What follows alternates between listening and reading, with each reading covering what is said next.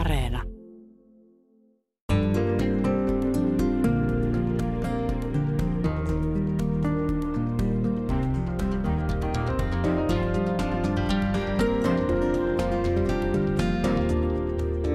Puheessa Jenny Lehtinen.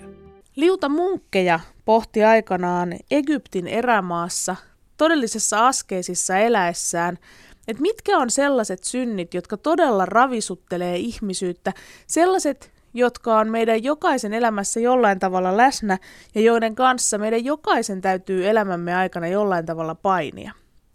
Niitä oli alkujaan enemmän, ja lopulta paavi Gregorius Suuri pisti lusikkansa soppaan, ja kun vielä pikkusen hämmennettiin, päädyttiin siihen listaan seitsemästä kuolemansynnistä, jonka mekin nykypäivänä tunnemme. Ja noi synnithän on ylpeys, kateus, viha, laiskuus, ahneus, mässäily ja himo, ja nimenomaan tässä kyseisessä järjestyksessä niin, että ylpeys on se synneistä pahin ja himo se kuolemansynneistä vähäisin. Vaan kautta aikaanhan tässä on pohdiskeltu kovasti, että onko se nyt todella näin. Ja tämänkin ohjelman tiimoilta on paljon mietitty sitä, että onko esimerkiksi ylpeys ja sen myötä turhamaisuus nykypäivänä synti vai onko se nimenomaan jokanaisen pakko ja entistä enemmän myöskin joka miehen pakko? Entä himo? Saako ihminen esimerkiksi parisuhteessa nykypäivänä olla himoton vai pitääkö siellä väistämättä olla sitä himoa tai sitten ei enää ole sitä parisuhdettakaan? Mun kanssa tätä kuolemansyntien tematiikkaa on ollut pohtimassa useita vieraita. Kiitos heille tästä kesästä. Kiitos myös kahdelle Leenalle, pappi Leena Huoviselle, joka valotti jokaisessa jaksossa hieman sitä, että mistä nämä kuolemansynnit alkujaan on peräisin, miten tuo kyseinen synti aikanaan ajateltiin ja mitä siitä nykyään ajatellaan ja niin kuin kristillisestä näkökulmasta katsottuna. Toinen Leena, joka oli mukana pohtimassa näitä kuolemansyntejä mun kanssa, oli toimittaja Leena Monti, nainen, joka on jo reilut kolmekymmentä vuotta asunut Vatikaanissa ja työskennellyt siellä nyt järjestyksessä kolmannen paavin kanssa. Yle Puhe.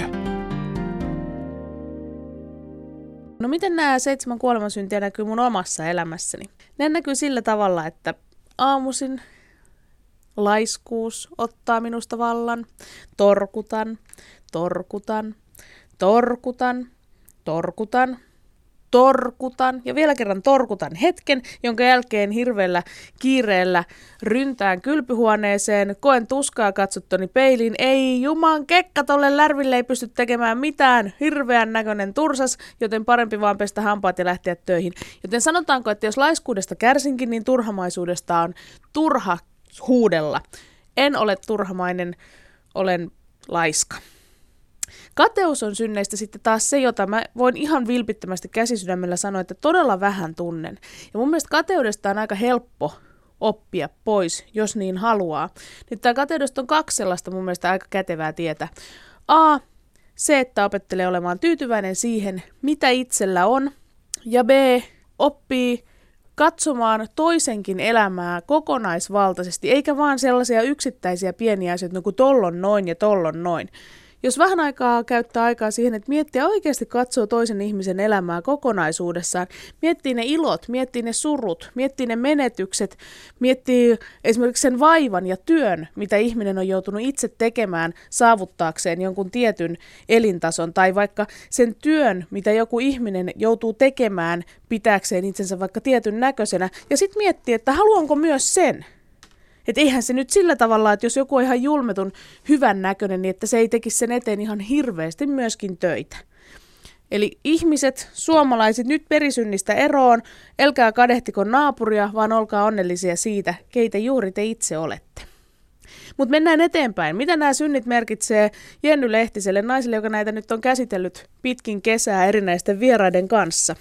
Mässäilyhän musta on tietysti kohtalaisen helppo päätellä, että sinä on nainen, joka rakastaa ruokaa ja tulee mässelleeksi. Tunnustan, näin tapahtuu.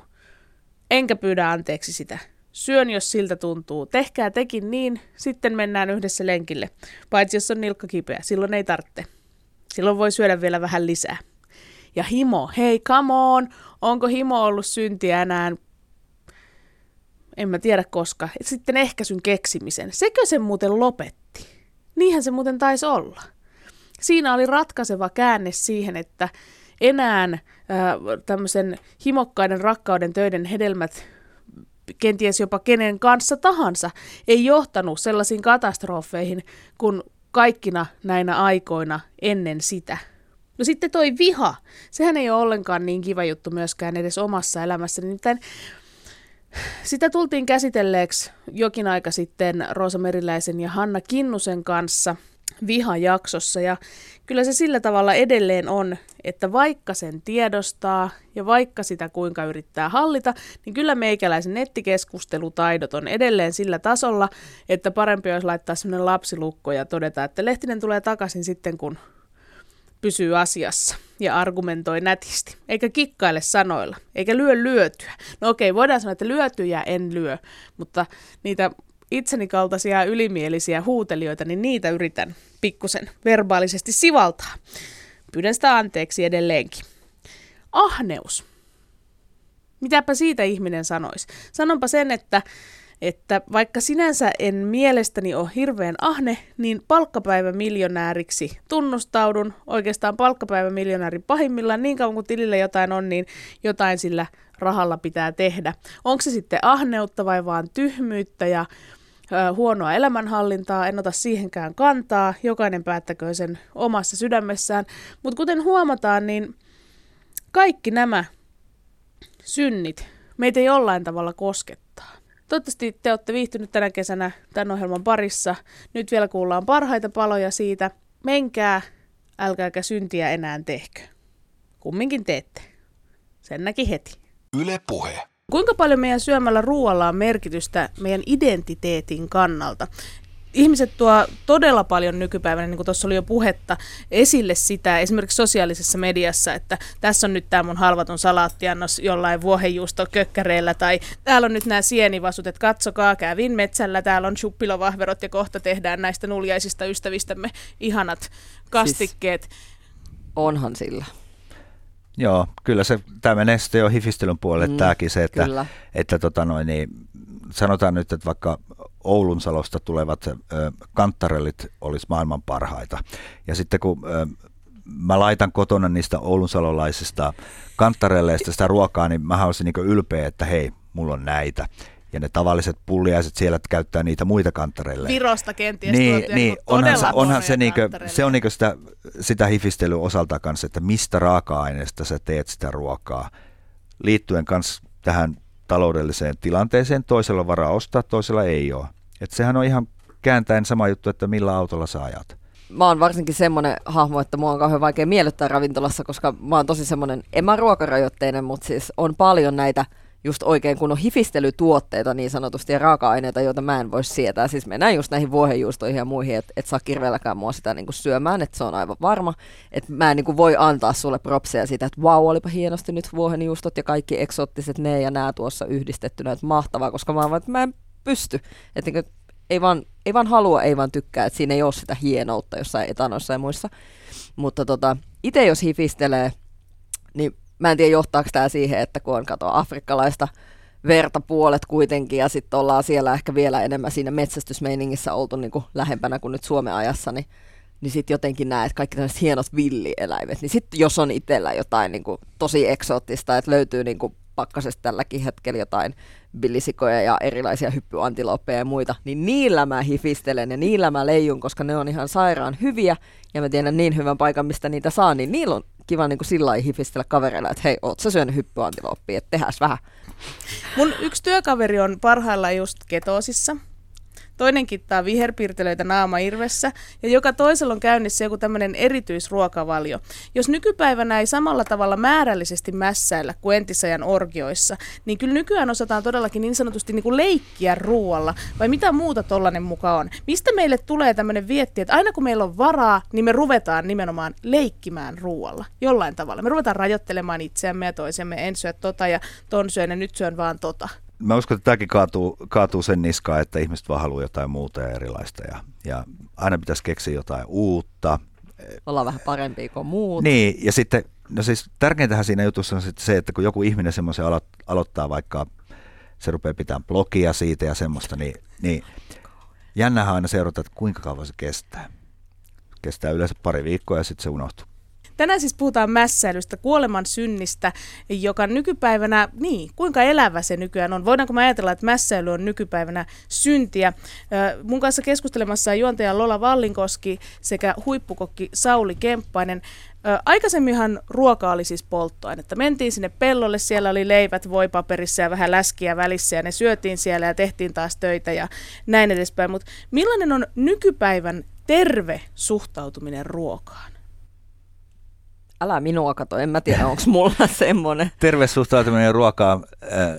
Siis totta kai kaikkihan lähtee silleen, kun se on aina lähtenyt, eli tota, niin lapsi oppii sen, mitä äiti ja isä opettaa. Eli kyllä se sieltä kotoa vaan lähtee ja terveet elämäntavat siellä, niin lapsi oppii niin automaattisesti siihen terveeseen rytmiin. Totta kai sitten siinä vaiheessa, kun lapsi on seitsemäntoista, kahdeksantoista, yhdeksäntoista tai jotain, niin tarvitsisi vähän ruveta omilla aivoilla myöskin ajattelemaan, ja sitten voi suuntautua johonkin suuntaan, mutta se, että kyllähän peruskoulutus sieltä kotoa tulee. Mm. Aluksi puhuttiin tästä, että pitääkö lautanen syödä tyhjäksi. Ja sehän on esimerkiksi yksi tämmöinen asia, minkä on varmasti tämmöisille, ainakin mä oon seitsemänkymmentäluvulla syntynyt, niin kuin mun myös ikäpolven lapsille tämmöinen niin kuin hoettu mantra, joka nykypäivänä pidetään yhtenä suurimpana syynä siihen, että ihmiset on nykyään lihavia, koska ei olla annettu lastenoppia tunnistamaan esimerkiksi omaa kylläisyyttään, vaan että sit kun on ollut täynnä, niin sitkin on vielä pitänyt. Vanhemmat annostelee ja kyllä syöt kaiken. Siis niin. Mä en muista oikeasti, että mut olisi pakotettu syömään kotona ikinä lautasia tyhjäksi, tai ehkä mä söin vaan automaattisesti, koska tykkäsin mitä sain ja olin tyytyväinen siihen. Mutta tota, mä en ainakaan, mä en pakota mun lapsia syömään. Meillä on periaate, että kaikkea on maistettava. Et siis ihan joka asia on maistettava. Ja etenkin mun tyttö on, se on todella, todella tota, huono, huono välillä jotain syömään. Mut tota, ja mä tiedän jo tehdessäni jotain ruokaa, että siellä alkaa valua näköä kotiin niin kyyneleet ihan vaan kun se näkee sen safkan. Ja sitten käydään se pieni neuvopito, että kaikkea on rakas maistettava. Ja sitten hän kyllä kiltisti maistaa, mutta et, et ei missään nimessä ole pakko syödä. Mutta kunhan sä tiedät, että sit sä et tiedä, hei, koska seuraavaksi välttämättä tulee safka, että jos et syö, niin ei voi tietää, että lapsiikaan ei opeteta siihen, että joo, no voi vitsi, että ai sä et tykkää, no oota, äiti tekee sulle tosta vähän tota, ai no haluut sä ennemmin jäätelön, no okei. Vaan niin kuin, että se mikä on tarjolla, niin sitä syödään, jos et pidä, niin koita edes sen verran, että saat siitä jotain hyötyä, kun sitten ei tiedä mitä tapahtuu. Ja toi just niin kuin nuorilla, nuorilla ja lapsilla se on mun mielestä älyttömän, älyttömän hyvä tapa tuo, että niin kuin kaikkea just pitäisi maistaa. Mm. Että se, että kyllä niin kuin, Kyllä ihminen osaa sitten omilla aivoillaan tehdä sen päätöksen, että tykkäänkö mä tästä, haluanko mä tätä syödä toiste, kun sä oot sitä kerran maistanut. Mutta niin kuin, eihän voi olla niin kuin maistamatta sanoa, että en tykkää. Että niin kaikkea jos pitäisi kokeilla ja sitten tehdä omat päätökset siitä, että haluatko sä elää pizzan kanssa loppuelämän vai haluatko sä elää salatin kanssa. Tässä niin on myöskin tämä, että kerran maistaminenhän ei yleensä auta mitään, vaan makuihinhan tottuu ajan mm. mittaan, kun niitä syö. Mä oon esimerkiksi itse opetellut syömään kaprikset ja oliivit ihan vaan sillä, että aina kun niitä oli tarjolla, mä söin sen pari, vaikka mä en tykännyt niistä ensimmäiseen yhdeksäntoista kertaa. Ja sitten kaksikymmentä kerralla mä olin, että vitsi, tää oliivi on muuten hyvä. Ja nythän mä syön niitä niinku aivan intopinkeenä. Joo, tohonkin tulee sitten taas tulee se tilanne ja se hetki, että se, että vanha klassikko suomalainen sanoi, että fetasalatti maistuu parhaalta Kreikassa. No oh niin varmaan, kun siinä on se tilanne, siinä on se vesi ja siinä on se ulkomaalainen henkilö puhuu sitä kreikkaa ja sitten se, se vaan jää mieleen niin kuin muistikuvana, että mm-hmm. se oli ihana siellä. Vaikka se tekisi kotona se salati ja se olisi sata kertaa parman makuinen, niin kun sulla on se muisto siellä pienessä aivolohkossasi, niin siitä tulee se, että se mukaan maistuu paremmalta. Että tähän kaikki on tilanteesta riippuvainen. No mitä kaikki ihmisen pitäisi osata syödä ja miksi? Lola tuossa sanoi, että hän ei koske vuohenjuustoon, fetan siis kohdalla. Mä olen maistanut, kyllä. Mä olen Montako maistanut hyvin. Öö, monta siis. Puhutaan kuitenkin niin kuin yli viisi kertaa todennäköisesti. Mutta siis mä oon tosi semmoinen, että just nämä hienot hifiruot, millä jotkut yrittää aina tehdä vaikutusta. Että voi mä olen tehnyt sulle vuohenjuusta sitä, tätä ja tuota ja sitten olen lisännyt tuonne vähän niin kuin sitä ja tätä, niin siis ne menee tosi monesti puihin mun kohdalla, koska mä oon muutenkin semmoinen ihminen, että mä oon hyvin ehdoton ja mun päätä on todella vaikea kääntää, jos olen jotain päättänyt. Tote, pätee myöskin tässä. Mun mielestä ennakkoluulottomuus on hyvä juttu niin kuin ruuassa. Se, että, se, että älä, älä ole semmoinen, älä mene nurkkaan ja syö aina niitä, mitä sä syöt aina. Tässä niin voisi niin sanoa sen, että kun normaali ihminen menee pizzeriaan, niin minkä pizza sä tilaat? No sen saman kuin viimeksi. Eihän kukaan muuta sitä omaa, eikö niin? Että sä sanotaan, että jos sä kymmenen, viimeiset kymmenen kertaa, kun sä oot ollut pizzeriassa, niin pommin varmasti sä et ole tilannut viittä eri pizzaa, vaan kyllä sä pysyt siinä omassa aina. Mulla on kanssa aina vakiopizza, minkä mä tilaan. Ja äh, niin kuin ennakkoluottomuus, halu, halu kokeilla ja ottaa riskejä, erilaisia raaka-aineita ja sitten sieltä voisi ehkä löytyä uusia suosikkeja. suosikkeja. Niin. Mut mennä sinne asia... oman turvallisuusalueen mm. tai niinku mukavuusalueen ulkopuolelle. Mutta harva käyn... asiahan on pahempi kuin se, että on tilannut sen kokeilevan uuden annoksen. Pettymys tuli. Ja mm. pettymys tulee sitten hirveä annoskateus niille, ihan joilla on ne, niinku, ne tutut turvalliset annokset, joista ne nauttii itseänsä. Oh, no, mutta taas, taas pitäisi miettiä, että kerran täällä vaan eletään ja tämä on rajoitteinen tämä meidän aika täällä, niin pitäisi saada niitä kokemuksia niin paljon kuin mahdollista, että elämä olisi tylsää. Mm. Mutta no. pakko, pakko mennä näihin kokeilemisiin, niin koska todellakin puoliksi nigerialaisena, niin olen myöskin käynyt kotimaassani ja on pakko sanoa, että jos on Suomessa ollut joskus ruokarajoitteinen tai muualla maailmassa jonkun mielestä, niin siellä olin kyllä siis todella ja oli myöskin mieheni ja yksi lapseni, joka oli mukana, niin siis kun siellä on vähän eri tyyliä, eri tavat, niin sitten kun tarjotaan sitä semmoista niin kuin oikeasti reippaan nyrkin kokosta jääkaapissa ollutta mustaksi grillattua eilisen päivän etanaa, semmoista niin kuin kylmää ja kovaa ja oikeasti sun nyrkin kokosta, niin saako kieltäytyä? Silleen, että ei kiitos, olen juuri syönyt, vaikka olisit viikon ollut oikeasti nälässä. Et silloin vähän, vähän silleen, että mun mies, joka syö siis kaiken, ihan kaiken mitä tarjot, niin juu. Kiitos. Ei. Ja tässäkin on just tämä, että osaako kieltäytyä asiallisesti. Aivan. Vähän niin kuin se, että mikä se suhde siihen ruokaan nykypäivänä on, koska esimerkiksi mun lähipiirissä on sellainen ihminen, joka ei itse syödä sipulia. Ja hän tekee sen niin kuin todella tiettäväksi, että aina jos jossain on, niin kuin samassa talossa on sipulia, ihan siellä nurkassa on sipuli näin, niin alkaa semmoinen, niin kuin, hän on siis vanhempi naisihminen, terveisiä vaan, ei, niin todella. Alkaa semmoinen ihmeellinen niin kuin yökkiminen ja semmoinen niin kuin todella kummallinen käytös sen suhteen. Yle Puhe. Tänään puhutaan mässäilyn kuolemansynnistä. Mun kanssa täällä keskustelemassa juontaja Lola Vallinkoski sekä huippukokki Sauli Kemppainen. Lola, sä oot työskennellyt vielä niin kuin oikein erityisessä ympäristössä sen suhteen, että siellä pitää olla hoikka ja hyvännäköinen. Millaisin keinoin siellä pärjätään syömisen suhteen? Mä en tiedä, miten muut pärjää, mutta tota, jos huomaat, niin mähän en työskentele enää sillä alalla. Että niin kun... Just olit jossain muotinäytöksessäkin ollut. Joo, no joo, se oli vahinko. Niitä sattuu. Tota, tota noin, niin se oli hirveä ala, koska oikeasti siis minä, vanha urheilija, joka on tottunut syömään paljon ja muutenkin sille ei ole ikinä ollut, ei ole ollut geeniperimältään myöskään siitä niin kuin pienimmästä päästä, eikä haluakaan olla. Ne oli aina sillä tavalla... Mä oon aina ollut sitaateessa niin kuin isokokoinen, että olin ollut siinä alalla aina niin kuin semmoinen vähän tuhdimpi tyttö olevinaan. Nimenomaan tota, olevinaan siis, vielä. Joo joo, mm. mutta niin kuin, mä en mahtunut missään nimessä koskaan niihin, aina niihin mallikokoisiin housuihin ja muihin, että mulla oli kaksi kokoa isommat housut sitten ja sitten se oli niin kuin, oi oi toi Lola tulee, joo ei se voi ottaa ton vaatteet, että täytyy olla vähän isommat housut sitten, että kun on tota reittä ja muuta ja siitähän tehtiin ihan virallinen valtakunnallinen numerohan silloin, että et ja mä mun, mun reisiähän mitattiin ja siis mm. sehän oli ihan niin kuin, että ei pysty maailman vitsi noilla reisillä, niin kuin, että herra jumala tee jotain ja sitten hirveä polemikki, että kolmanneksi jäi, kato, ois voittanut, mutta kun ne reidet siis... Muilla oli hoikemmat, että se vaan niinku on fakta. Niin sillä lailla, että no joo, mietitäänkö nyt taas tätä kokonaisuutta. Että siitähän on tehty niinku numero aina. Että periaatteessa mä inhosin sitä maailmaa ja mä muistan myöskin karuja karuja kokemuksia missikiertueelta, missimammalta, hyvin läheiseltä silloin. Niin tota, meillä kiersi missipussissa, meillä oli Haribon semmoisia isoja, semmoisia kilon karkkijuttuja ja sitten kun ne jossain kohdassa viikkoa oli tyhjät, niin kuulin näitä juttuja, että niin, että kun Lola on varmaan syönyt kaikki. Sinne reisiin ne on mennyt, että se on syönyt kaikki nämä tyhjäksi. Ja eräänä kertana niin tulimme vielä koti, kotikaupunkiin. Meillä oli illalla piti olla iltashow ja hirveät aikataulut, saatiin ruokaa kun saatiin. Niin sitten kun ollaan tulossa Turkuun menossa ravintolaan, niin Lola, sinä et tule tänään illalliselle liian isot reidet jo. Mä en päässyt syömään. Siis mua ei, mua ei niin kuin oikeasti mua ei päästetty syömään. Mut pakotettiin hotellihuoneeseen. Mä en saanut illallista. En saanut. Sitten mentiin näytökseen niin kuin itkeneenä koko illan, kun et saa juman kautta ruokaa. Ei anneta, kun on liian isot reidet. Ja sehän varmaan näkyy sinä iltana vielä. Haloo. Joo, mutta se oli niin kuin aika huikea kokemus. En oikeasti ikinä unohda, enkä anna anteeksi. Mutta siis se ehkä kärjistyy siihen, että kuin järkevää se on se touhu. että mita, mitataan näitä ulkoisia juttuja. Niin eihän tollaisessa tilanteessa ole kysymys enää mistään muusta kuin ihmisen alistamisesta. Että eihän tuossa niinku ei, nimenomaan toi, juuri niin. Se, että et sun reidet ei siitä miksikään joo, muuttuisi sillä, mut että syötkö siis, sä yhden illallisen vai et. Joo, ja mä oon aina ollut sitten taas itse semmoinen, että tosiaan niin kun kausi-ihmisenä, siis mä saatan olla eri kokoinen, erinäköinen, siis päivittäin, viikoittain. Sä et voi ikinä olettaa niin kuin mitä, siis voit tilata, mutta et tiedä välttämättä mitä saat, et ikinä ei tiedä.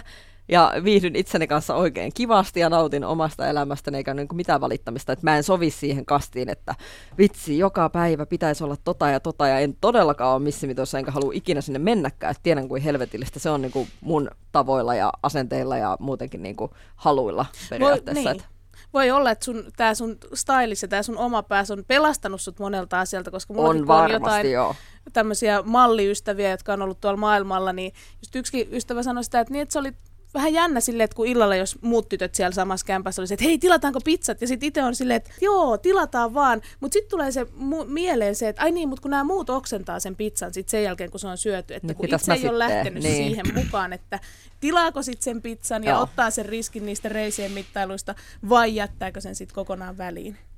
Niin, että kukin tavallaan ja mä oon ainakin todennut, että minä, minä liikun ja minä syön just niin paljon kuin haluan molempia.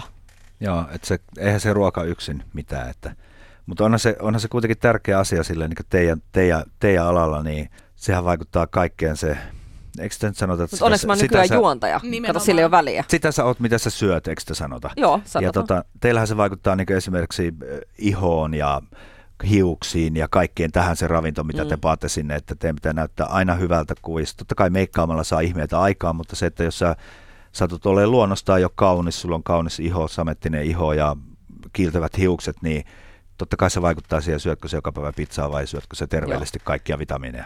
Yle Puhe. Tänään puhutaan siis ahneudesta. Mun kanssa keskustelemassa on Juhana Helmenkalastaja, mies, joka tuntee yritysmaailman ja toisaalta on sieltä myös jo hetkellisesti poiskin halunnut hypätä. Mun ystävä aina hokee tällaista katkeraa hokemaa, että firman voitto on se raha, mitä työntekijälle ei makseta hänen tekemänsä työn arvosta. Allekirjoitatko tämän näkemyksen? No niin, no tää, siis tämä oli työntekijän näkökulma. Tämä on niinkö? Työntekijän näkökulma, kyllä. Niin, siis jokuhan, hänen pitäisi ehkä ymmärtää, että hänellä ei välttämättä olisi sitä työtä, ellei joku olisi myynyt ja markkinoinut hänen työpanostaan, ja täytyyhän siitä myynnistä ja markkinoinnistakin ja, ja siitä brändin ja kaiken muun rakentamisesta niin, niin tuota, saada jonkinlainen korvaus ja joku hoitaa hänen palkanmaksunsakin ja kaikki maailman mahdolliset muut jutut, mitä siinä. Et ei se ole vaan se työn tekeminen. Vähän yrittäjyysasennetta tuolle kaverille suosittelisin, niin näkisit, että mitä, mitä se oikein tarkoittaa ja miten helppoa on vaan mennä töihin. Mikä sun mielestä on sit oikea tapa jakaa rahat, kun mietitään nykypäivän suuryrityksiä ja optioita ja optiomiljonäärejä ja tätä keskustelua, mitä yhteiskunnassa käydään jatkuvasti, että onko se ahneus ihan kohtuutonta Fortumissa ja Nokialla ja missä näitä nyt on ollut näitä suuria no se kohuja? On tosi, siinä mennään sitten siihen, että, mutta jos ajatellaan yrittäjyyttä, siis tuommoisesta niin kuin P K-sektoriyrittäjyyttä, niin, niin se on ensinnäkin olla käsittämättömän kova duuni rakentaa se bisnes kannattavaksi, että sä pääset ensimmäinen askel, että sä työllistät ensimmäisen ulkopuolisen työntekijän, on todella kovan työn takana ja maksat. Silloin sulla on yrittäjänä vastuu maksaa hänelle palkka, jos hän menee erehtymään vaikka ottamaan ahneuksissaan asuntolainaa, ehkä yli suuren asuntolaina, niin sun vastuulla yrittäjänä onkin taas, että vitsi viekö, että pakko olisi olla töitä, että sä pystyisi sen maksamaan sen laina ja kauheat paineet voi tulla siitäkin. Mutta sitten kun sä pääset siitä tekemään isompaa yritystä ja muuta, niin se on kovan työn takana se, se kannattavuuden aikaansaaminen ja Ja kyllä se sen riskin ja, ja sen, kun sulla ei ole mitään työaikaa ja muuta, niin siitä kyllä kuuluu ihan oikeasti palkkio. Että sitä, se on vapaasti, tässä maassa saa kukakin yrittää, että jos se on niin kuin jonkun mielestä niin helppoa, niin menköön vaan yrittämään. Mutta, mutta sitten jos puhutaan tämmöistä suurista yrityksistä, vaikkapa nyt otit tuommoisia valtio-omisteisiakin yrityksiä osittain tai muita oikein todella isoja miljardiluokan yrityksiä, niin siellä kun sitten on kuitenkin yksi ihminen toimitusjohtajana, jolleka on nimenomaan räätälöity vaikka minkälaiset optiopaketit ja, ja eläkejärjestelyt ja kultaiset kädenpuristukset sen varalle, jos satut epäonnistumaan, niin saat sitten vielä lisää kivaa lähtiessäsi pois, niin Niissä on kyllä. Mä haluaisin nähdä Mikael Liliuksin naamatusten kertomalla sen, että, että se, että minä saan, mä en edes muista niitä miljoonia, mitä hän siitä saa, saa kun hän lähtee tai saa eläkettä tai muuta, niin, niin sanoo, että kyllä tämä on kohtuus minulle, nämä minä tarvitsen, juuri ilman tätä en pysty elämään. Ja olen eläke. nämä ansainnut, olen työpanokseni ansainnut. on ollut tämän juuri arvoinen. Juuri näin, tämän arvoinen olen ollut, ja jos kuvitellaan, että vaikka se olisi nyt eläkettä, kaksi miljoonaa vuodessa, niin että kyllä minä tarvin kaksi miljoonaa. Miljoonaa ei riitä, että ei sillä tule toimeen, varsinkin kun olen kaksikymmentä vuotta netonnut kaksi miljoonaa joka vuosi. Summat voi heittää, mutta siis suhteessa näin, niin en minä tule vähemmällä toimeen. Tapaisin mielelläni hänet ja, ja sitten katselisin kehon kielestä, että onko mies oikeasti ahne vai ei. Millaisena hyvän tekeväisyytenä sä näet sit sitä, että firma, joka siirtää toimintonsa esimerkiksi vaikka Kiinaan, jossa on tarjolla halpatyövoimaa, ja me ajatellaan, että se on ahneutta, että Suomessakin olisi voittoa saatu, mutta kun pitää saada vielä enemmän voittoa, mutta sinnehän sitten mennään taas työllistämään köyhää kansaa. Niin onko tämä nyt kuitenkin loppujen lopuksi uskomatonta kansainvälistä hyvän tekeväisyystyötä, kehitystyötä? Ihan loistava, loistava kysymys, koska onko, tässähän tämä kysymys kuuluu, että onko ahneus paikkaan sidottua? Mun mielestä se on vähän. Siinä on muuten ahneutta niissä, jotka syyttää. Mä sanoisin, että siinä syyttävässä sormessa, josta se käsi lähtee ja olkapäähän menee ja nuppiin kiertää veri, niin siinä päässä on ahneutta. Pitäisikö se saada kaikki tänne Suomeen? Mutta mitä niin. jos se on ollut jo Suomessa? Onko niin, että suomalainen paperityöläinen ei saa olla kateellinen ja ahne ja katkera siitä, että hänen kolmekymmentä vuotta olemassa ollut työpaikkansa, niin se viedään. Ja se viedään sinne maapallon toiselle puolelle. Siellä joku Lao Ching menee ja ryhtyy tekemään sitä samaa hommaa ehkä noin kymmenesosalla siitä palkasta, minkä suomalainen niin Seppo kun, Mäki sai. Niin kuin tässä se just onkin, että jos se on se voiton maksimointi, että niin kuin, jos sanotaan, että luonnollinen kasvu joku kolme prosenttia, niin sitten jos päädytään vähintään kymmenen prosenttia kasvua, niin, ja sekään ei riitä, niin, niin sehän on jo pelirattu se kolme kertaa yli sen.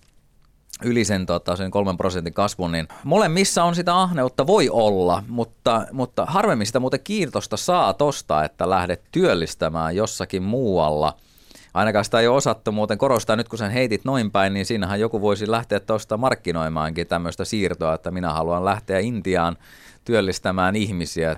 Mutta on tossa, tossa on monenlaista aspektia, mutta siellä tapahtuu useimmiten se ahneus, koska se on alihankintaa voi olla se, että jos on oma tehdas. Mutta jos on alihankintaa, niin kyllä siellä sitten kilpailutetaan hinnat niin, niin tuota, niukoille, että siellä sitten saattaa olla, että työoloja ei enää kunnioiteta ja siellä on jopa lapsityövoimaa ja, ja todellakin epämukavissa oloissa ja muualla mennään, että sitten siellä ramahtelee tehtaita ja, ja kuolee henkilökuntaa sinne ihan sen takia, että jonkun ahneuden. Että siellä on todennäköisesti se ahneus, ja mehän olemme tietämättömiä, jos emme täysin seuraa sitä, sitä ahneudesta, mitä me tuemme omalla te- tekemisellä. Mm. Kyllähän tuosta on nykypäivänä ollut aika pitkään jo tietoa, että ne on ne pienet kädet, jotka punoo esimerkiksi jalkapallot, ne on ne pienet kädet, jotka kutoo ne parhaat matot, ne on ne naisen kädet ja myöskin tietysti miehen kädet, mutta nämä, jotka kahlaa, kädet ei kahlaa, mutta jalat kahlaa niissä kemikaaleissa, vaikka bangladesilaisissa tämmöisissä ö, tekstiilitehtaissa. Niin ja, se, ja se, että se suklaa, mitä, mitä moni nainen mielellään syö. Syötkö sä suklaata?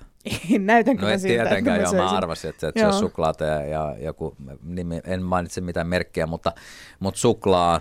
Esimerkiksi keräämisen niin, lapsityövoimaa tulee. käytetään ja kiistellään, että ei muka käytetä ja kuitenkin käytetään, niin, niin kyllä sitä ahneutta siellä on. Ja, ja sehän siinä onkin, että periaatteessa jokainen kuluttaja voisi ajatella, että vaikka pyrkii kohtuuteen suklaan syönnissä, niin siitä huolimatta omalla valinnoillaan tukee jonkun muun ahneutta.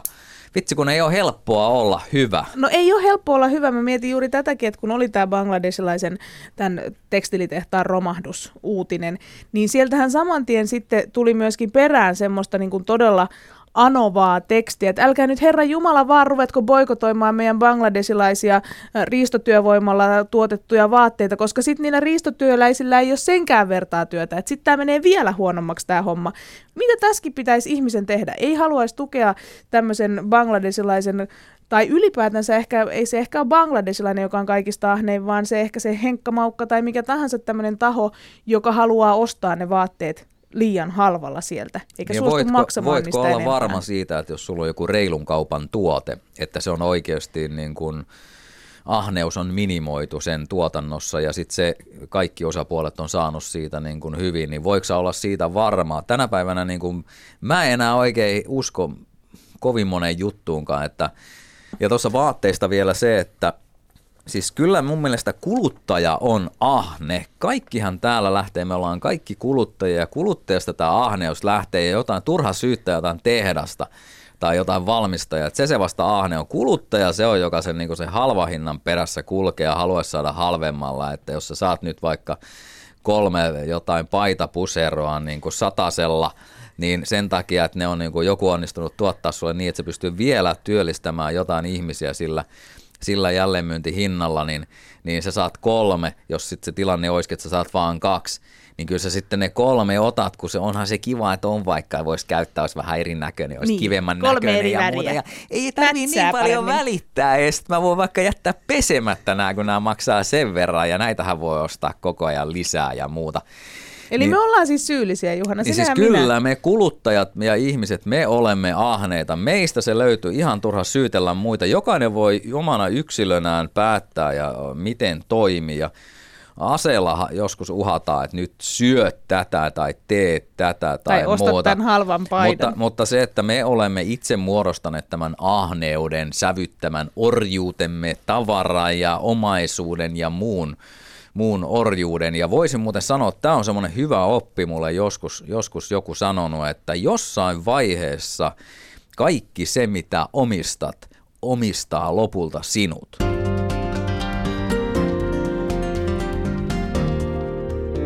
Yle Puheessa Jenny Lehtinen. Tulee mieleen oikeasti, pakko kertoa. Monakossa kävin siellä, ajoin autolla roadtripin tuossa muutama vuosi sitten ja menin sinne rantaan katsoa sitä elämää, minkälaista se on. Niin siellä tulee semmoinen vanha, joku vanha tai vanha, mutta seitsemänkymppinen mies Bugatti Veyronin kanssa, joka maksaa muutaman miljoonan. Ja, ja tuota, sitten semmoinen ö, nuorehko daami kyydissä ajaa siihen semmoisen joku Café de Parin eteen ja, ja kiinnittää huomiota. Varmasti kaikki näki, no kaikki näki, että sä tulit siihen sillä lailla, mutta se kaveri oli sen Bugatti Veyronin vanki. Ja siis se oli niin käsittämätöntä, se olisi ollut hyvä opetusvideo, kun se olisi kuvannut siinä. Kun hän nousi autosta, ensimmäisenä hänellä jännitti ja pelätti se, että kukahan kolhiiko joku sitä autoa. Tai kolhiiko hanko avaa oven. Ja hän koko ajan peruutti selkä edelläpäin sinne kahvilaan. Sitten hän jännitti sitä, että huomasikohan kukaan vai ei, koska jos ei olisi huomannut, niin meni hukkaan hänen investointi. No sitten kun hän tulee siihen, niin, niin tarjoilija tulee, hän ei pysty keskittymään tarjoilijaa ja kahvia, mutta hän pitää katsoa koko ajan, että miten Veyronille käy siellä. Ja sitten kun tuli jotain teiniä katsomaan, niin hän nousi oikein ylös ja katsoi, että ettei vaan kukaan koolhaa. Sitten tuli joku kolme nolla yhdeksän tai seitsemän avo. Auto siihen, joku maksaa kolmekymmentä tonnia vaan, eli joku rupuauto. Sata, sadasosa siitä hänen autonsa hinnasta, niin ajaa viereen, niin taas ne otin ylös ja oikein kymmenen metriä askeleet otettiin siitä ja mentiin katsomaan, että ei vaan avannut ovea ja kolhassu siihen. No sitten hänellä petti hermo eikä pystynyt kahvia juomaan ja joutui hyppäämään naisensa kanssa autoon ja, ja taas jännitti se, että huomasiko kukaan kun lähtee siitä. Niin, siis eihän hän pysty muuta kuin panssaroituun niin kuin autotalliin lukitsemaan Veyroninsa, että pystyy nukkumaan yönsä rauhassa ja siltikin pelottaa, että niin kuin joku yöllä aikana tekee sitä. Hän oli Veyronin vanki ja, ja tuota, olisi vapauttanut hullun lailla, että joku olisi räjäyttänyt sen Veyronin ja, ja tuota, kidnapannut kaveri jonnekin ja vienyt koko omaisuuden. Ainoa vapautusmalli olisi tälle kaverille siitä suuresta niin kuin ahneudesta tästä, että siltä viedään kaikki, ihan kaikki, etkä saa mitään. Tänään puhutaan kuolemansyyntilistan vitosesta, puhutaan ahneudesta. Mun kanssa keskustelemassaan bisnesmies, Daliviiksien maailmanmestari, äh, uskomaton puhuja ja mediapersona Juhana Helmenkalastaja. Puhuttiin tuossa äsken miehestä, joka oli Veyronin vanki, mies, jonka täytyi näkyä. Tuntuu, että tänä päivänä ihmisen suurin synti on olla tavis. Me ollaan ahneita maineille, me ollaan ahneita ihailulle. Mitä mieltä saat, Juhana? Kumpi tuli ensin? Tämmöiset erilaiset reality-ohjelmat, kykyjen etsintäkilpailut ja sen myötä yhä useampi tämmöinen taviksesta tähdeksi tarina. Vai sitten tämä ihmisen halu olla vähän enemmän kuin mitä se naapuri on? Niin no nyt mä ottaisin tuohon Leena, oliko se Huovinen? Oli Joo, tää, Leena Huovinen. Tää, Leena Huovinen on, tuota, kertoi tuossa alussa vähän sitä ahneuden taustaa ja Se ei oikeastaan muuttunut mihinkään tämä ihminen, että jos se ennenkin jo oli siellä sellainen, että haluttiin, silloinhan oli kuten leipää ja sirkushoveja ja, ja gladiaattorit. Mutta ei ne halunnut mu- sinne esiintymään, ei, ne gladiaattorit ja orjat. Ei, mutta katsomaan ja hurraamaan haluttiin varmasti. Kukaan ei ehkä pakottanut sitä sinne katsomaan, vaan ne halusi nähdä tämmöistä niin kuin extreme-urheilua, mikä tänä päivänä, kun siis härän tappaminenkin on Espanjassa kielletty, niin saatiin sitten miettikää sitä, että pistää ihmiset tappamaan toisia ja mennään katsomaan sitä. Niin onhan se, on se todella rajua hommaa silloin ollut, että kyllä sitä jonkun verran sivistystä on tapahtunut ehkä. Yle Puhe. Lista kuolemansynneistä sisältää seitsemän syntiä ja kolmantena listalla on viha. Tänään täällä keskustelee kolme vihaista ja vihattua naista. Esitellään ensimmäinen keskustelija. Hän on äh, Roosa Meriläinen, kirjailija, splash-tuomari ja nettikansan mukaan tunnettu idiootti, viherhippi ja kommari. Tervetuloa, Roosa. Kiitoksia. Oli, oli hyvät epiteetit, joo. Meinaatko pistää C V:sen nää nyt tästä eteenpäin? Ne on siellä jo. Sä oot muun muassa kirjoittanut kirjan Kilttien kapina, tottelemattomuuden alkeet naisille. Kumpi, Roosa, tuottaa enemmän vihaa? Tottelevaisuus tottelevaiselle vai tottelemattomuus kanssa ihmisille? Ihmisiä kohdellaan vähän eri tavalla sukupuolen ja iän mukaan. Liisan Huudan kanssa kirjoitettiin tämä naisten kiltteyttä käsittelevä kirja. Ei ajateltu, että miehet eivät olisi koskaan kilttejä, mutta naiset kasvatetaan aivan erityiseen siivoon kiltteyteen. Ja naisten huono käytös, aggressiivisuus, ö, suttuisuus ärsyttää selvästi enemmän. Se on ikään kuin naiseuden vastasta pidetään. Saatetaan sanoa, että miten sinä nyt noin vaikka olet tyttö. Olen kuullut nuo sanat. Juuri näin. Kerran. No kumpi näistä vihoista on oikeutetumpaa? Se tottelevaisen viha vai se ulkopuolisen viha sitä tottelematonta kohtaan? Viha on, on aito tunne ja sinänsä aina musta yhtä oikeutettua. Sitten kun puhutaan sivistyneistä ihmisistä, niin kysymys on siitä, että miten sen vihan kanavoi ja mitä sille vihalleen tekee. Mutta en mä kenenkään vihalle mene sanomaan, että se on sinänsä väärä tunne. Toisena keskustelijana meillä tänään vihasta puhumassa on Hanna Kinnunen, tunnettu myöskin aikaisemmin nimellä Hanna Karjalainen, nainen, joka on voittanut Haluatko filmitähdeksi -kilpailun, näyttelyt Salatuissa elämissä, tekee väitöskirja, vai onko se jo valmis? Melkein. Melkein. Ja tällä hetkellä toimii uutistoimittajana Yleisradiossa. Nettikansan mukaan olet aivan järkky, ärsyttävä läski, joka ei osaa edes näytellä. Kuulostaako tutulta? No enemmän kuin tutulta. Siitä voidaan vaikka kahvipöydässä keskustella, että mikä väitteestä on totta ja mikä ei. Mikä on, Hanna, viimeisin nettipalaute, joka sulle tulee mieleen? Koska tämä oli aika vanha, minkä mä kaivoin. No siis tota, no yksi viimeisimmistä ehkä liittyy sitten enemmän tähän niin kuin älylliseen osastoon, että kun, sitten kun tekee uutisia ja tekee väitöskirjat, miten se on mahdollista, että kun on niin kuin näytellyt Saippua-sarjassakin, niin onko se ihan totta, että sillä ihmisellä on aivotkin, että nyt ei osata niin kuin ehkä välttämättä päättää, että onko sitten se ulkonäkö vai sitten se pääsisältö, mikä enemmän ärsyttää. Mutta molemmat ärsyttää. No nähtävästi. Ja julmetusti. No nähtävästi. Ja minähän olen siis Jenny Lehtinen, jatkuvasti rääkyvä lihava nainen, jonka ulkomuoto karkottaa netin äärellä masturbointia harrastavat herrasmiehet. Olen saanut tämmöisen palautteen, jossa mua syytettiin siitä, että olen liian ruma jopa radioon.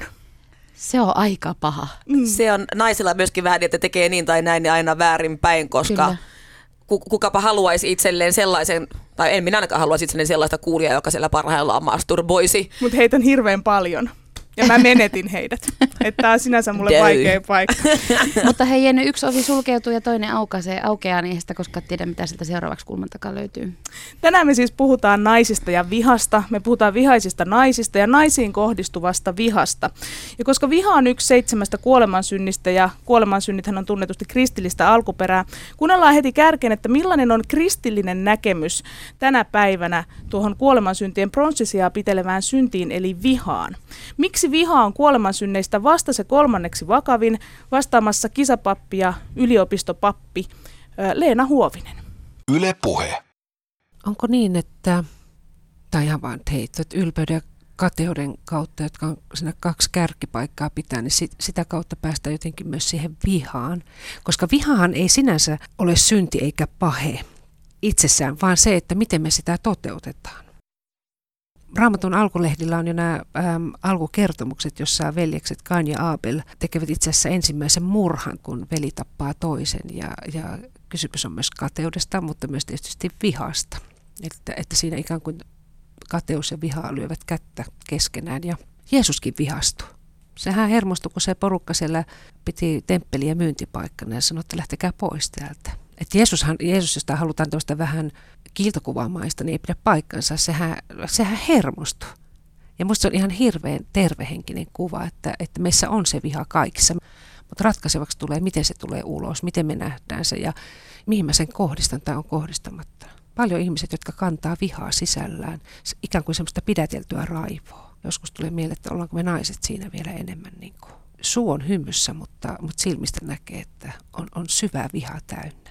Jolloin tähän vihan, vihan kuolemansyntiin myös liittyy se, että, että se viha pitää osata ikään kuin myös niin kuin oikealla tavalla purkaa jotenkin, että, että oikeassa paikassa oikeaan aikaan. Ei niin, että tapetaan toinen tai, tai haukutaan lyttyyn tai muuten, vaan että löytää ne muut keinot, mikä että vihan tunteminen voi olla hirveän fyysistä. Ja ymmärtääkseni tämmöinen piilotettu viha ja purkamaton viha. Ja nyt en tarkoita, että pitäisi se purkaa tuolla julkisissa tiloissa ja lähimmäisin tai muuten, niin, niin se myös aiheuttaa surua. Jokuhan sanoo, että vain ihminen voi olla julma, että, että eläin toimii aika vaistojensa varassa, mutta ihminen voi olla aika tietoisesti ja taktisestikin vihainen ja julma toista kohtaan. Meidän yhteiskunnassa, miten se näkyy? Näkyykö se myös siinä, että sitä vihaa, se on tunteena niin pelottava ja se seuraukset on niin pahimmillaan niin hirveitä, että me suojaudumme aina vaan voimakkaammin ja voimakkaammin, siis tämmöinen Amerikan malli tai Etelä-Afrikan malli, jossa jokainen koti on kalteroitu tai aidattu ja mitä ää, suuremmat turvallisuusjärjestelmät, että ihmiset niin kun pitää vihaa niin kun myös itsestä kaukana. Vihamielisyyttä on myös paljon semmoisena, niin kuin mä sanoin, tämmöisenä piilotettuna, että et, et siitä vihasta on ollut vaikea puhua. Tietynlaisen kristityn ihmisen imagon ikään kuin kuuluisi, ettei saa olla vihainen. Pitää aina olla jotenkin myöntyväinen ja niin kuin meidän vapahtajakin oli. Mutta Jeesushan niin kuin sanoin, että hän hermostui. Se ajoi ne kaupustelijat temppelistä pois ja sanoi, että menkää. Ja sanoi, että laittakaa, laittakaa kivi niiden kaulaa, jotka lapsiin sekoantuu. Se on vihasta puhetta. No se on vakava synti, mutta, mutta sitten toisaalta se on myös semmoinen, että jos me opetetaan lapsille, lapsille että, että, että joka kerta kun lapsi vihastuu tai sillä tulee semmoiset tunteet esille, niin sanotaan, että ei noin saa, että ei, ei toi ole oikein, että niele vaan ja pidä kaikki hyvänä, niin eihän sekään ole oikein. Jos mä vihastun jostakin asiasta, niin itse ajattelen, että jotenkin se, sillä hetkellä se asia, mikä tulee, että, että sen puheeksi ottaminen ja sanoa, että tässä on jotakin väärin, tämä tapahtuu, niin tämä ei ole oikein. Että jos mä oon sun kanssa eri mieltä tai meillä tulee iso, iso erimielisyys jostain tai mä koen, että sä oot loukannut mua, niin mä heti otan siitä kiinni ja mä kannan vastuun ikään kuin itse sitä, että hei, toi ei ollut hyvä, to, toi tuntuu musta tosi pahalta ja, ja, ja silloin, silloin mä oon ehkä estämässä sitä, niin sitä semmoista säilyttyä vihaa, joka se säilytty viha on kai semmoinen, että sit kun tulee oikea aika, niin se on vähän niin kuin lasipurkin kar- kansi tai joku korkki poksahtaa auki simapullosta ja sitten se tulee sieltä ja sitten siinä saattaa käydä niin kuin koulusurmissa tai puolison murha tai jotakin muuta vastaavaa. Että sitten semmoinen niin kuin hallitsematon viha. Vihan vastakohta ei ole rakkaus, vaan välinpitämättömyys. Ja tämä on minusta semmoinen merkittävä asia, että mikä meitä eniten satuttaa. Ei niinkään, että joku rakastaa mua ihan miljoonasti tai vihaa mua miljoonasti, mutta se mikä tuntuu pahimmalta, että on niin kuin täysin välinpitämätön. Ja tämä on jotakin semmoista, mikä meidän yhteiskunnassa varmaan me osataan aika tehokkaasti näyttää, että sä et ole mitään. Yle Puhe. Leena Huovinen on syvästi viisas nainen.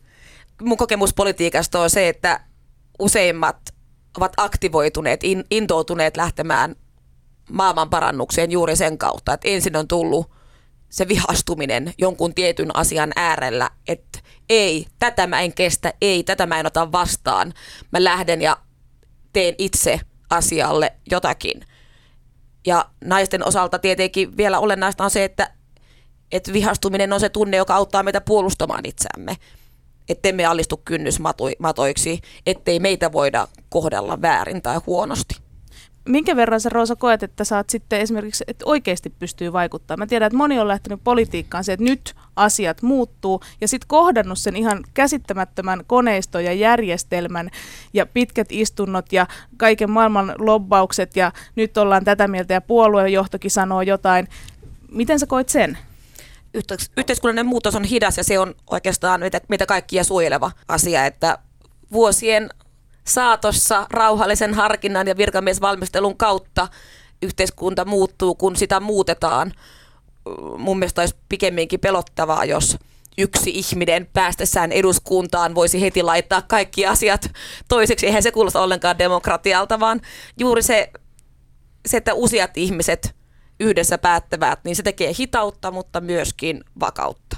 Mä jäin miettimään tuosta Leena Huovisen äh, insertistä myöskin sitä semmoista passiivista, passiivis-aggressiivisuutta, että kyllähän se on niinku oikeastaan melkein kaikkein pahinta vihaa, mitä voi olla. Justi semmoinen maton alle lakaseminen ja, ja, ja, ja se, että hymyillään vaikka, vaikka sisällä kiehuu, koska jossakin vaiheessa se, se väkisillä niinku purskahtaa pintaa ja, ja se järki voi olla tosi rumaa. Että tavallaan jos miettii, kun viittasit noihin nettikommentteihin siinä ihan alussa, niin jos ajattelee, niin toisaaltahan se netti on vähän semmoinen, että se, se antaa sen mahdollisuudenkin sille, että sielläpä voit, voit raivota ilman, ilman sitä, että se ääni kuuluu, vaikka oikeastaan se kuuluu aika kauas. Ja tästä me puhutaan seuraavaksi lisää. Mun kanssa tänään on siis keskustelemassa kuolemansynneistä kolmanneksi vakavimmasta, nimittäin vihasta, kirjailija ja Splash-tuomari Roosa Meriläinen sekä Hanna Kinnunen, nainen, joka on tullut tunnetuksi telkkarista, radiosta monin tavoin ja joka vielä tulee muuttamaan maailmaa uskomattomilla akateemisilla saavutuksilla. Eikö kuulosta aika hyvältä? Miksi sä naurat sille? No, kun sä katoit mua naamavinossa epäusko. Anteeksi. Joo. Hanna Kinnunen, nainen, joka on näytellyt salkkareissa. Kuulostiko se paremmalta? Nimittäin mä voin tunnustaa teille nyt tässä, kun ollaan näin kolmistaan tyttöjen kesken, mikä ei lähettänyt oven ulkopuolelle. Mä oon siis A V-mamma. Tiedättekö, mikä on A V-mamma? Ei. Alustavasti varattu nettikirppari. Ei, vaan vauva piste fi-lehden aihevapaa palstan aktiivikeskustelija. Mä tiedän, mikä on käsikakka, kenellä oli perseiset kädet ja mitä tarkoittaa jessap.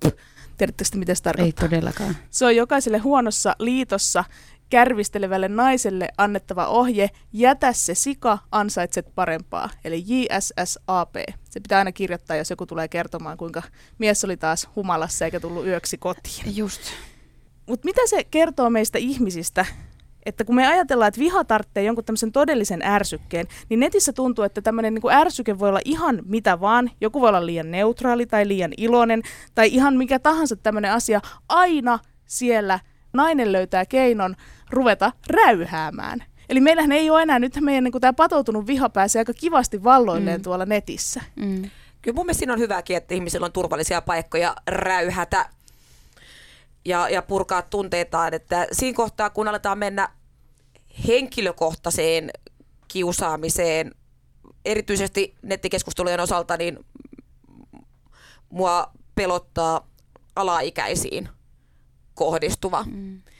nettikiusaaminen ja räyhääminen, tai vaikkapa siis alaikäisiin idol-tähtiin kohdistuva erittäin törkeä kielenkäyttö, niin mun suojeluvaistoni herää siinä kohtaa, että tämä ei, ei, ei, niinku, ei pura mitään positiivista, tämä ei ole hyvä. Mutta siis semmoinen, että, että vaikka poliitikosta tai yhteiskunnallisista erimielisyyksistä keskustellaan hyvinkin rätväkkään sävyyn, niin se, se on musta ihan ok. Ei kaikkien tarvitse osata aina muotoilla asiansa niin koruisasti kuin eduskunnassa on tapana. Yle Puhe. Näin puhuu siis kisapappina ja yliopistopappina toimiva Leena Huovinen. Miten, Anna, sun mielestä on, kun on olemassa sitä venäläistä ja amerikkalaista kateutta, niin miten sä määrittelisit suomalaisen kateuden? Kumpaa lähempänä se on? Niin mä en ylipäätään pidä tästä vertauksesta. Musta tässä on tiettyjä semmoisia ideologisia stereotypioita taustalla, joita mä en tunnista tai ehkä tiedä riittävästi venäläisistä sitten, sitten löytääkseni, löytääkseni tätä totuutta tästä. Mä haluaisin mieluummin napata kiinni tuohon, mitä Leena sanoi tuosta kateuden niin kun kätkemisestä oikeudenmukaisuusvaatimusten taakse. Ja onkin varmasti totta, että monta kertaa kateus liittyy jonkinnäköiseen epäoikeudenmukaisuuden kokemukseen, että kuinka paljon mä olen tehnyt työtä ja kuinka hyvä mä olen tässä näin, ja silti toi toinen saa kaiken arvostuksen taikka, taikka kunnian taikka palkinnot, mitkä, mitkä jotenkin kuuluisi mulle. Mutta on myös niin, että oikeudenmukaisuusvaatimuksia piilotetaan kateuden taakse, että paljon kuulee myös semmoista puhetta, että miksi ihmiset vaan aina on niin kateellisia toisten menestyksestä, vaikka ihan oikeasti yhteiskunnassa on paljon epäoikeudenmukaisuutta ja ihan oikeasti täällä ei onni käy tasan eikä, eikä järjestelmä ole tehty tehty niin, että se antaisi kaikille samanlaiset mahdollisuudet. Ja nämä on hyvä pitää nämä molemmat näkökulmat samanaikaisesti rinnakkain. No, miksi me ajatellaan, että se on nimenomaan suomalainen perussynti, se kateus? Meillä on kaiken maailman sananlaskuja siitä, että vahingon ilo on paras ilo ja, ja kateus vie kalatkin vedestä. Mä en tiedä, että onko nämä tämmöisiä yleismaailmallisia sananlaskuja, jotka löytyy kaikista kulttuureista, mutta mistä tämmöinen niin kuin ajatus siitä suomalaisesta kateudesta kumpuaa? Vaikea sanoa, että miten se suomalaisuus, suomalaisuus siihen liittyy. Mä ehkä pistän sen sillä tavalla, että meillä on ympäri maailmaa ihmisiä, jotka ajattelee ehkä tav- samalla tavalla ja toimii samalla tavalla kateuden suhteen. Öm, se on ehkä, niin kuin mun mielestä se on enemmän tyyppikysymys. Se on enemmän se, että minkälaisella öm, kasvatustavalla sut on kasvatettu lapsesta asti, minkälaisia öm, ö, vaikutteita sä oot saanut. Eli kyllä mä uskallan väittää, että suurin osa meidän toimintamalleista ja ajatusmalleista on ympäristöstä opittuja. Ei ne geeneissä ole tulleet, että et suomalainen kateusgeeni on tietty ja sitten suomalaiset tulee tiettyjä, vaan se, että mitenkä se ympäristö ja tässä tapauksessa aika useasti se perhe, eli miten siinä perheessä ollaan käsitelty tai oltu käsittelemättä vaikka kateutta. Näetkö esimerkiksi sitä, että jos mä mietin jo ihan omaakin seitsemänkymmentäluvulla syntyneen ihmisen kasvatusta, niin esimerkiksi minua koskaan lapsena kehuttu mistään, että pitää pysyä nöyränä ja samalla kun ei koskaan kehuta, pysyy ehkä itsetuntokin vähän huonona. Onko tämä esimerkiksi sellainen asia, mikä ruokkii kateutta? Että jos niin kun koko ajan ajattelee itsestään, että mä oon niin huono, ja to, että miksi toi on noin paljon parempi, vaikka se ei edes todellisuudessa olisi? Mä allekirjoitan kyllä ton hyvin pitkälle, ja ehkä se on nyt semmoinen vähän semmoinen suomalainen kasvatusperiaate ollut, että, että pidetään omat asiat piilossa, eikä, eikä kehuta niillä lainausmerkit, ei kerrota niistä ulospäin. Itse koin aikamoisen valaistuksen kaiken kaikkiaan, kun olin Jenkeissä pari vuotta Teksasissa, duunissa Texas Techin yliopistossa. Ja ää, amerikkalaisuudessa on paljon pahaa ja huonoa, mutta siinä on myös hyvää. Ja yksi isoimmista asioista on se, että jos sä olet jotakin, jos sä olet tehnyt jotakin, miksi et sä voi kertoa sitä maailmalle? Mik, mi, miksi se olisi keltään pois? Mutta suomalainen ehkä on ajatellut, perinteisesti on ajateltu, että ei voi kertoa, että joku tulee pian kateelliseksi ja sitten tekee mulle pahaa. Mä haluan tota, tähän sanoa tätä keskustelua varten, kun valmistauduin, niin törmäsin siihen, mitä en ollut tiennyt aikaisemmin, että paha silmä itse asiassa niin liitettiin vahvasti just tähän kateuden ajatukseen. Et ennen vanhaan lapsia koitettiin pitää mahdollisimman likaisina ja, ja rumina sen takia, että, että ne ei kauneudellaan herättäisi kateutta naapureissa tai muissa ja joutuisi silloin niin pahan silmän alle. Ja ehkä tämä jotenkin laajemminkin liittyy siihen suomalaiseen ajatukseen, että meillä rikkaidenkin ihmisten niin katsotaan, että niiden pitäisi ulospäin niin ajaa vaatimattomammilla autoilla kuin mihin heillä on varaa. Ja, ja ylipäätään kaikenlainen koristautuminen tai, tai ominaisuuksiensa esittely, esittely ulospäin niin on paheksuttavaa meillä, mikä... mikä taas sitten monissa meidän naapuri, naapurivaltioissa ja monissa päin maailmaa, niin ajatellaan juuri päinvastoin, että miksi ihmeessä nuo käyttäytyvät noin. Toi muuten selitti semmoisen, sanotaan ainakin oman sukupolveni, tyttölasten synkän lapsuustrauman. Se kun leikattiin aina polkkatukka. Niin, Koskaan niin. Ei saanut olla pitkä tukka, aina piti olla polkka. Ja kerroin tästä jo itse asiassa viime viikolla, että äitini esimerkiksi puki mut veljeni kalsareihin. Voin sanoa, lapsena en joutunut pahan silmän alle.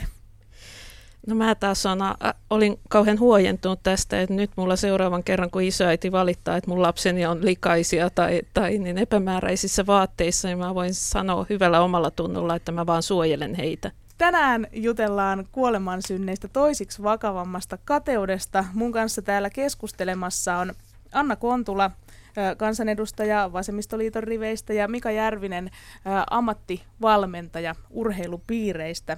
Mä mietin semmoista asiaa, että koska kateus on ikään kuin juurtunut tänne suomalaiseen yhteiskuntaan, koska se nosti päätänsä, kun me ollaan kuitenkin aikaisemmin selvitty suurista koettelemuksista solidaarisuudella ja sisulla, meillä on ollut sodat ja sotakorvaukset, ja yhtäkkiä tärkein asia on se, että mitä naapurilla on. Niin, no itse asiassa eihän tämä ole koskaan ollut yhtenäinen kansa, että muistetaan nyt kuitenkin, että ensin me asuttiin tuhat vuotta metsässä erillämme toisistaan, eikä mitään yhteiskuntaa oikein ollut muualla kuin Helsingissä, ja sen jälkeen me aloitettiin yksi maailmanhistorian kammottavimmista sisällissodista, joka vaikutti pitkälle, niin seitsemänkymmentä-kahdeksankymmentäluvuille asti, että se tarina siitä suuresta yhteisestä Suomesta ja solidaarisuudesta on aina ollut kuitenkin vaan osan kansasta kirjoittamaa historiaa. En, kyllä mä luulen, että kateus nyt varmaan on ollut niin kauan, kun ihmiset on keskenään ollut tekemisissä, että se on pikemminkin, mä näkisin sen tällaisena sisäsyntyisenä ominaisuutena, osana ihmiselämää, jonka kanssa sukupolvesta toiseen kamppailemme. Tuohon otan sen verran kiinni myös, että siitä verisestä sodasta, mitä ei koskaan olisi pitänyt käydä, niin siitä näkyi pitkään ja itse asiassa näkyy jopa ihan vähän vielä nykypäivänäkin urheilumaailmassa. T U L, S V U L, taistelu, kymmeniä vuosia, niin oikeasti se repi ja se jäi, jätti jälkiä ihmisiin. Siihen aikaan, kun itse on kilpailu yleisurheilussa ja monessa muussakin lajissa, mutta erityisesti yleisurheilussa, niin äh, noin kymmenvuotiaana poikana en päässyt väärän leirin kilpailuihin. Oli suljettuja kilpailuja. Ja nyt kun sitä ajattelee taaksepäin, niin äh, se on täysin mahdoton, se on absurdi ajatus, että koska sä tulet väärässä seurasta, niin ei ole tänne kilpailuja asia, asiaa. Mutta kyllä siitä niin sitten taas on merkkejä myöhemmin ollut, vaikka S V U L, T U L, ähm, sota purettiin pois ja, ja tuli yhtenäiset liitot ja muuta, niin se on vaikuttanut, ei enää niin paljon nykypäivänä, mutta vielä vuosia, muutamia vuosia takaperin se on vaikuttanut henkilövalintoihin, se on val- vaikuttanut urheilijavalintoihin, kisoihin, arvokisoihin, maajoukkueeseen ja niin edespäin. Ja ne on peruja sieltä tuhatyhdeksänsataaluvun alkupuolelta, koska silloin pistettiin kansa kahtia.